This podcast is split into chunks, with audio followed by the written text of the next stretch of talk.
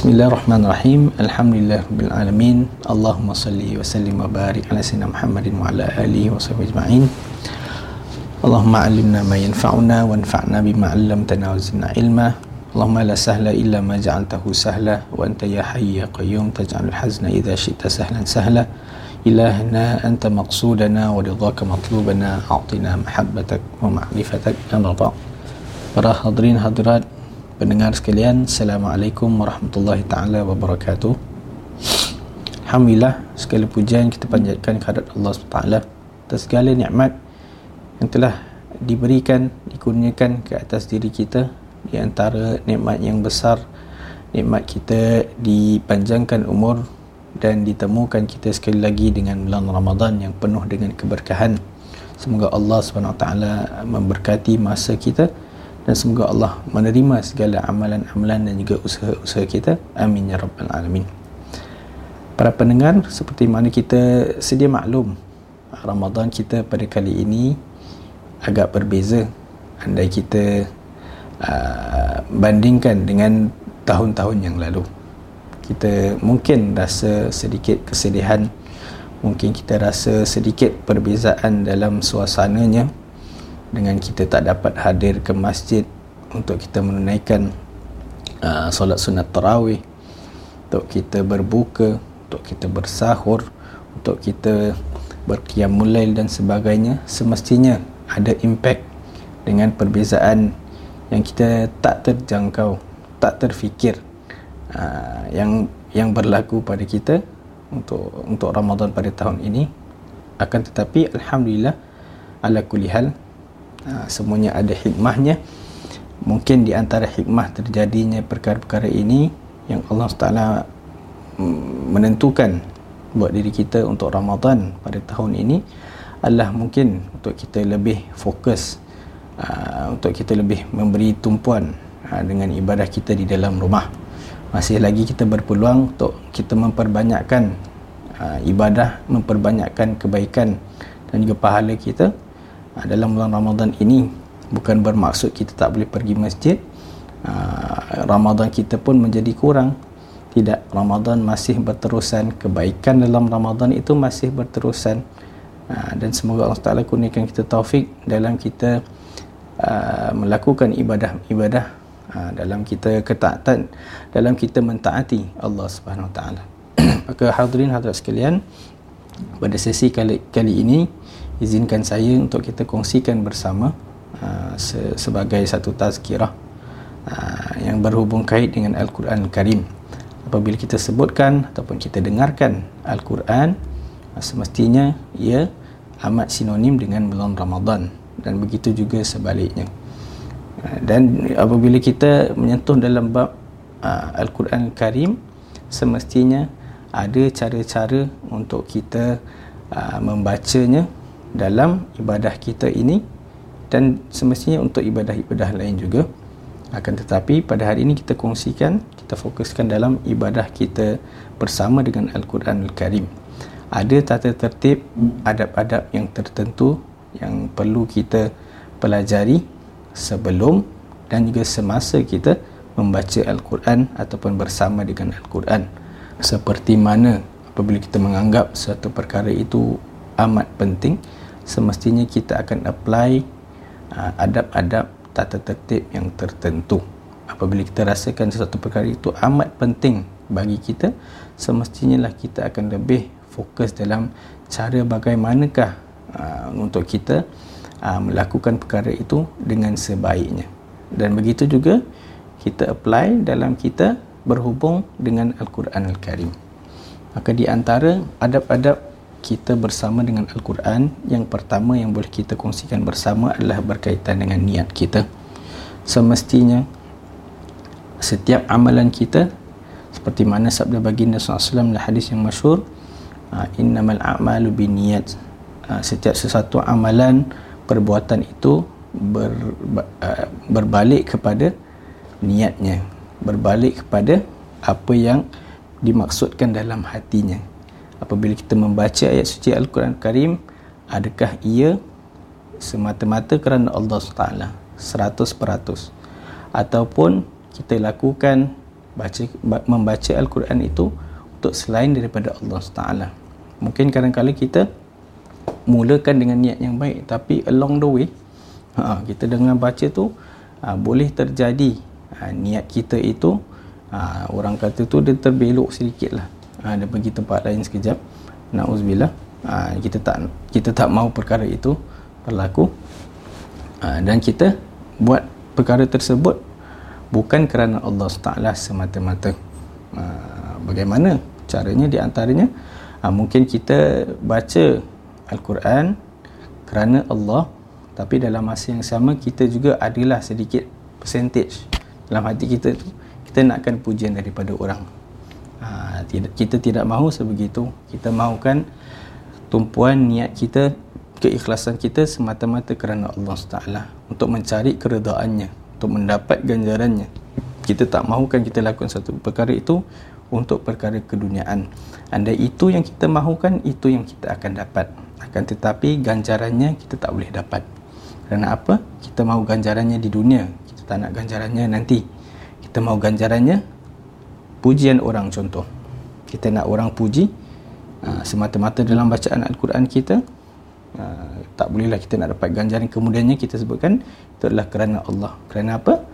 Uh, kita niat kita bila kita membaca uh, bukan semata-mata kerana Allah SWT uh, maka sebelum kita mulakan setiap ibadah dan terutamanya dalam kita membaca Al-Quran uh, elakkan untuk kita niatkan untuk selain daripada Allah SWT uh, disebutkan di antaranya bagaimana? Untuk pujian orang untuk dinampakkan dirinya hebat dengan Al-Quran ahli ibadah contoh. Untuk dia mendapatkan habuan ataupun hadiah untuk hiburan dan sebagainya. Ha, kita tidak mahukan ha, dalam kita membaca Al-Quran niat-niat sebegitu dicampurkan dengan keikhlasan kita kerana Allah SWT dan seterusnya di antara adabnya selain daripada kita menyucikan menyucikan dalaman kita niat kita keikhlasan kita perlu juga kita apabila kita mahu membaca al-Quran kita bersihkan luaran kita dalam keadaan yang sang, yang paling terbaik iaitu dalam kita keadaan yang suci dan juga berwuduk. Ha, dan dalam masa yang sama kita usahakanlah jika kita berkesempatan untuk kita berpakaian yang sebaiknya anda kita sebelum membaca Al-Quran Al-Karim kita mahukan Ah, kita dalam keadaan yang sebaik-baiknya. Uh, dalam keadaan yang bersih dalam keadaan yang cantik dalam keadaan yang boleh kita tambahkan dengan wangi-wangian dan sebagainya. Ini sebenarnya ini semuanya sebenarnya akan meningkatkan semangat kita. Andai kita dalam keadaan situasi yang uh, kita mampu melakukan perkara ini. Contohnya dalam rumah uh, dalam rumah tu mudahlah kita nak uh, fokuskan adab-adab ini. Kita boleh ambil wuduk kita boleh tukar baju kita boleh pakai minyak atar kita boleh kalau kita rajin kita boleh bakar bukhun untuk mewangikan uh, rumah kita dalam kita membaca Al-Quran uh, dan kita membersihkan sekeliling kita. Uh, maka ini adalah perkara yang baik dan ia akan menambahkan semangat kita bila kita membaca Al-Quran. Sehingga kan kadang-kadang kita baca banyak, berapa banyak muka surat kita tak sadar kerana apa kita dah mulakan dengan niat yang baik kita dah mulakan dengan persiapan yang baik Ha, ini semua adab-adab sebelum kita membuka dan juga membaca Al-Quran Al-Karim. dan sebaik-baik tempat sebenarnya memang di masjid lah. Ha, disebutkan juga dalam kitab Imam An-Nawawi, kitab At-Tiban ha, adalah tempat yang terbaik ha, untuk kita membaca Al-Quran adalah dalam dalam masjid. Ha, kerana apa? Kerana di situlah tempat orang beribadah, bermunajat, membaca Al-Quran, mendirikan solat, berdoa dan sebagainya. Jadi itu adalah di antara tempat-tempat yang baik. Namun sebegitu, kita dalam keadaan yang orang kata tu nikmat kita tu ditarik sebentar lah eh. Moga-moga insyaAllah ha, nikmat ini ditarik sebentar. dalam di mana kita ni perlulah duduk di rumah. Jadi bagaimana kita nak ke masjid? Ha, tak boleh eh. Ha, jadi di antaranya adalah kita sediakan satu tempat yang khusus uh, untuk kita jadikan tempat ibadah kita. Uh, kita letakkan sejadah di situ, kita baca Al-Quran di situ, mungkin kita berzikir di situ, kita solat di situ. Uh, adalah satu uh, satu perkara yang dianjurkan untuk kita khususkan andai ada tempat lah uh, dari rumah kita ada tempat kalau kita ada bilik ekstra Alhamdulillah uh, boleh kita jadikan bilik tersebut bilik untuk kita solat untuk kita baca Al-Quran dan sebagainya. Dan kemudiannya seterusnya adalah menghadap kiblat. Andai kita berpeluang untuk kita uh, membaca Al-Quran menghadap ke kiblat maka itulah sebaik-baiknya. Uh, kalau kita tidak berpeluang contohnya kita tengah jalan dan sebagainya maka tak mengapa. Bahkan disebutkan Imam An-Nawawi uh, dibolehkan kita baca Al-Quran itu uh, meskipun kita sedang berjalan. Uh, alangkah perkara yang baik sebenarnya. Uh, daripada dia berjalan melakukan perkara yang tidak bermanfaat uh, adalah lebih baik dalam dia meskipun tak menghadap kiblat sebagai contoh tapi dia dia berjalan dalam keadaan uh, apa namanya membaca al-Quran Karim dan di antara adab-adab semasa kita membaca al-Quran tuan permulaan adalah kita membaca ta'awuz. Kita minta lindungan Allah Taala daripada gangguan syaitan. Ha, seperti mana kita dalam solat? Sebelum kita ambil wuduk kita berta'awuz. Sebelum kita mendirikan solat kita berta'awuz. Sebelum kita baca fatihah kita berta'awuz. Iaitu kita minta lindungan Allah Ta'ala daripada gangguan syaitan. Kerana apa? boleh saja bila kita melakukan sebuah ibadah itu along the way itu kita akan diganggu. Contoh dalam solat mulanya baik semua dan sebagainya tapi ha, dalam sedang solat itu diganggu. Ha, distracted lah orang kata tu eh. ha, begitu juga dalam Al-Quran. Kita baca mula kita semangat. Ha, dah semua adab kita dah apply. Kan, tapi datang saja ada gangguan-gangguan. Contoh kita lepas 10 minit baca Quran mata kita dah start tengok tempat lain ke kita tengok handphone ke kita tengok jam dan sebagainya. Kita mahukan tumpuan kita pada Al-Quran. Ha, dan juga kita fokuskan kepada bacaan kita itu. Dan gitu juga disunatkan untuk kita baca basmalah pada setiap terutamanya daripada setiap awal surah. Dan di antara adabnya juga adalah kita khusyuk dan juga kita tadabbur dalam kita membaca Al-Quran. Ha, dalam sebuah firman Allah SWT dalam surah Sad A'udzubillahi minasyaitonir rajim. Kitabun anzalnahu ilaika mubarakun liyadabbaru ayatihi wa liyatadhakkara ulul albab. Sadaqallahu azim. Allah Taala berfirman, Kitabun iaitu Al-Quran anzalnahu kami turunkan ia kepadamu mubarakun satu kitab iaitu Al-Quran Al-Karim ha, diturunkan dengan ke, dengan penuh keberkahan dan penuh kebaikan liyad dabbaru ayati. Untuk ditadabbur untuk diperhatikan keterangan-keterangannya. Ha, Al-Quran itu diturunkan ha, bukan sekadar untuk mengambil kebaikan keberkahannya. Seperti mana kita tahu apabila kita membaca Al-Quran meskipun kita tak faham kita baca satu huruf itu diberikan ganjaran kebaikan 10 kebaikan. Kalau tiga huruf alif lam mim sabda baginda sallallahu uh, secara mafhumnya uh, iaitu alif lam mim tiga huruf. Uh, jadi berapa ganjarannya? 30 kerana alif itu 10 ganjarannya lam 10 ganjaran dan, dan juga mim 10 ganjarannya. Meskipun kita tak faham. Uh, akan tetapi it, ayat suci Al-Quran ini dalam surah Sad ini tidak terhenti di situ. Disambungkan diterangkan. Lihat baru ayati untuk dibaca difaham dan juga untuk kita memperhatikan keterangan-keterangannya. Untuk kita fikirkan tentang ayat-ayat suci Al-Quran Karim kerana itu tuan-tuan dan puan yang rahmati Allah apabila kita membaca Al-Quran Al-Karim kita perlu ingat tiga perkara. Yang pertama kita bertilawah kita baca kerana Allah SWT yang kedua kita bertadabbur. Iaitu kita cuba sedaya upaya kita untuk memahami. Kerana itu para salafus salih Uh, menyatakan bahawasanya andai uh, aku membaca surah Az-Zalzalah dan juga surah Al-Qari'ah daripada juz Ammah dua surah ini dengan aku faham setiap ayat setiap apa yang dimaksudkan dalam ayat itu lebih baik bagiku berbanding apabila aku membaca Al-Quran sepenuhnya tanpa pemahaman ataupun tanpa fikirkan tentang ayat-ayatnya. Kerana apa? Tadabur itu memberikan kesan yang lebih panjang. Kita akan fikir, kita akan lebih memahami apa yang disampaikan uh, daripada Allah SWT berbanding dengan kita baca Al-Quran sepenuhnya kita khatam. Uh, Ramadan tu kita khatam tapi sedih kalau kita tidak dapat berpeluang untuk kita memahami dan bertadabbur daripada ayat-ayat suci Al-Quran Karim. Kerana itu berbalik kepada ayat suci Al-Quran tadi kita sebutkan tadi dalam surah liyadabbaru ayat diturunkan untuk uh, untuk ditadabbur. Diturunkan untuk difahami. Kerana apa? Itulah hadaf utama Al-Quran itu diturunkan. Bukan berhenti pada bacaan sahaja. Ha, perlu kita faham Al-Quran itu perlu kita baca dengan faham sebaik-baiknya sedaya mampu kita. Seperti contoh kita baca sebuah buku. Ha, kita dah baca khatam dah dengan guru dan sebagainya apabila ditanyakan apa buku tu buku tu pasal apa entahlah.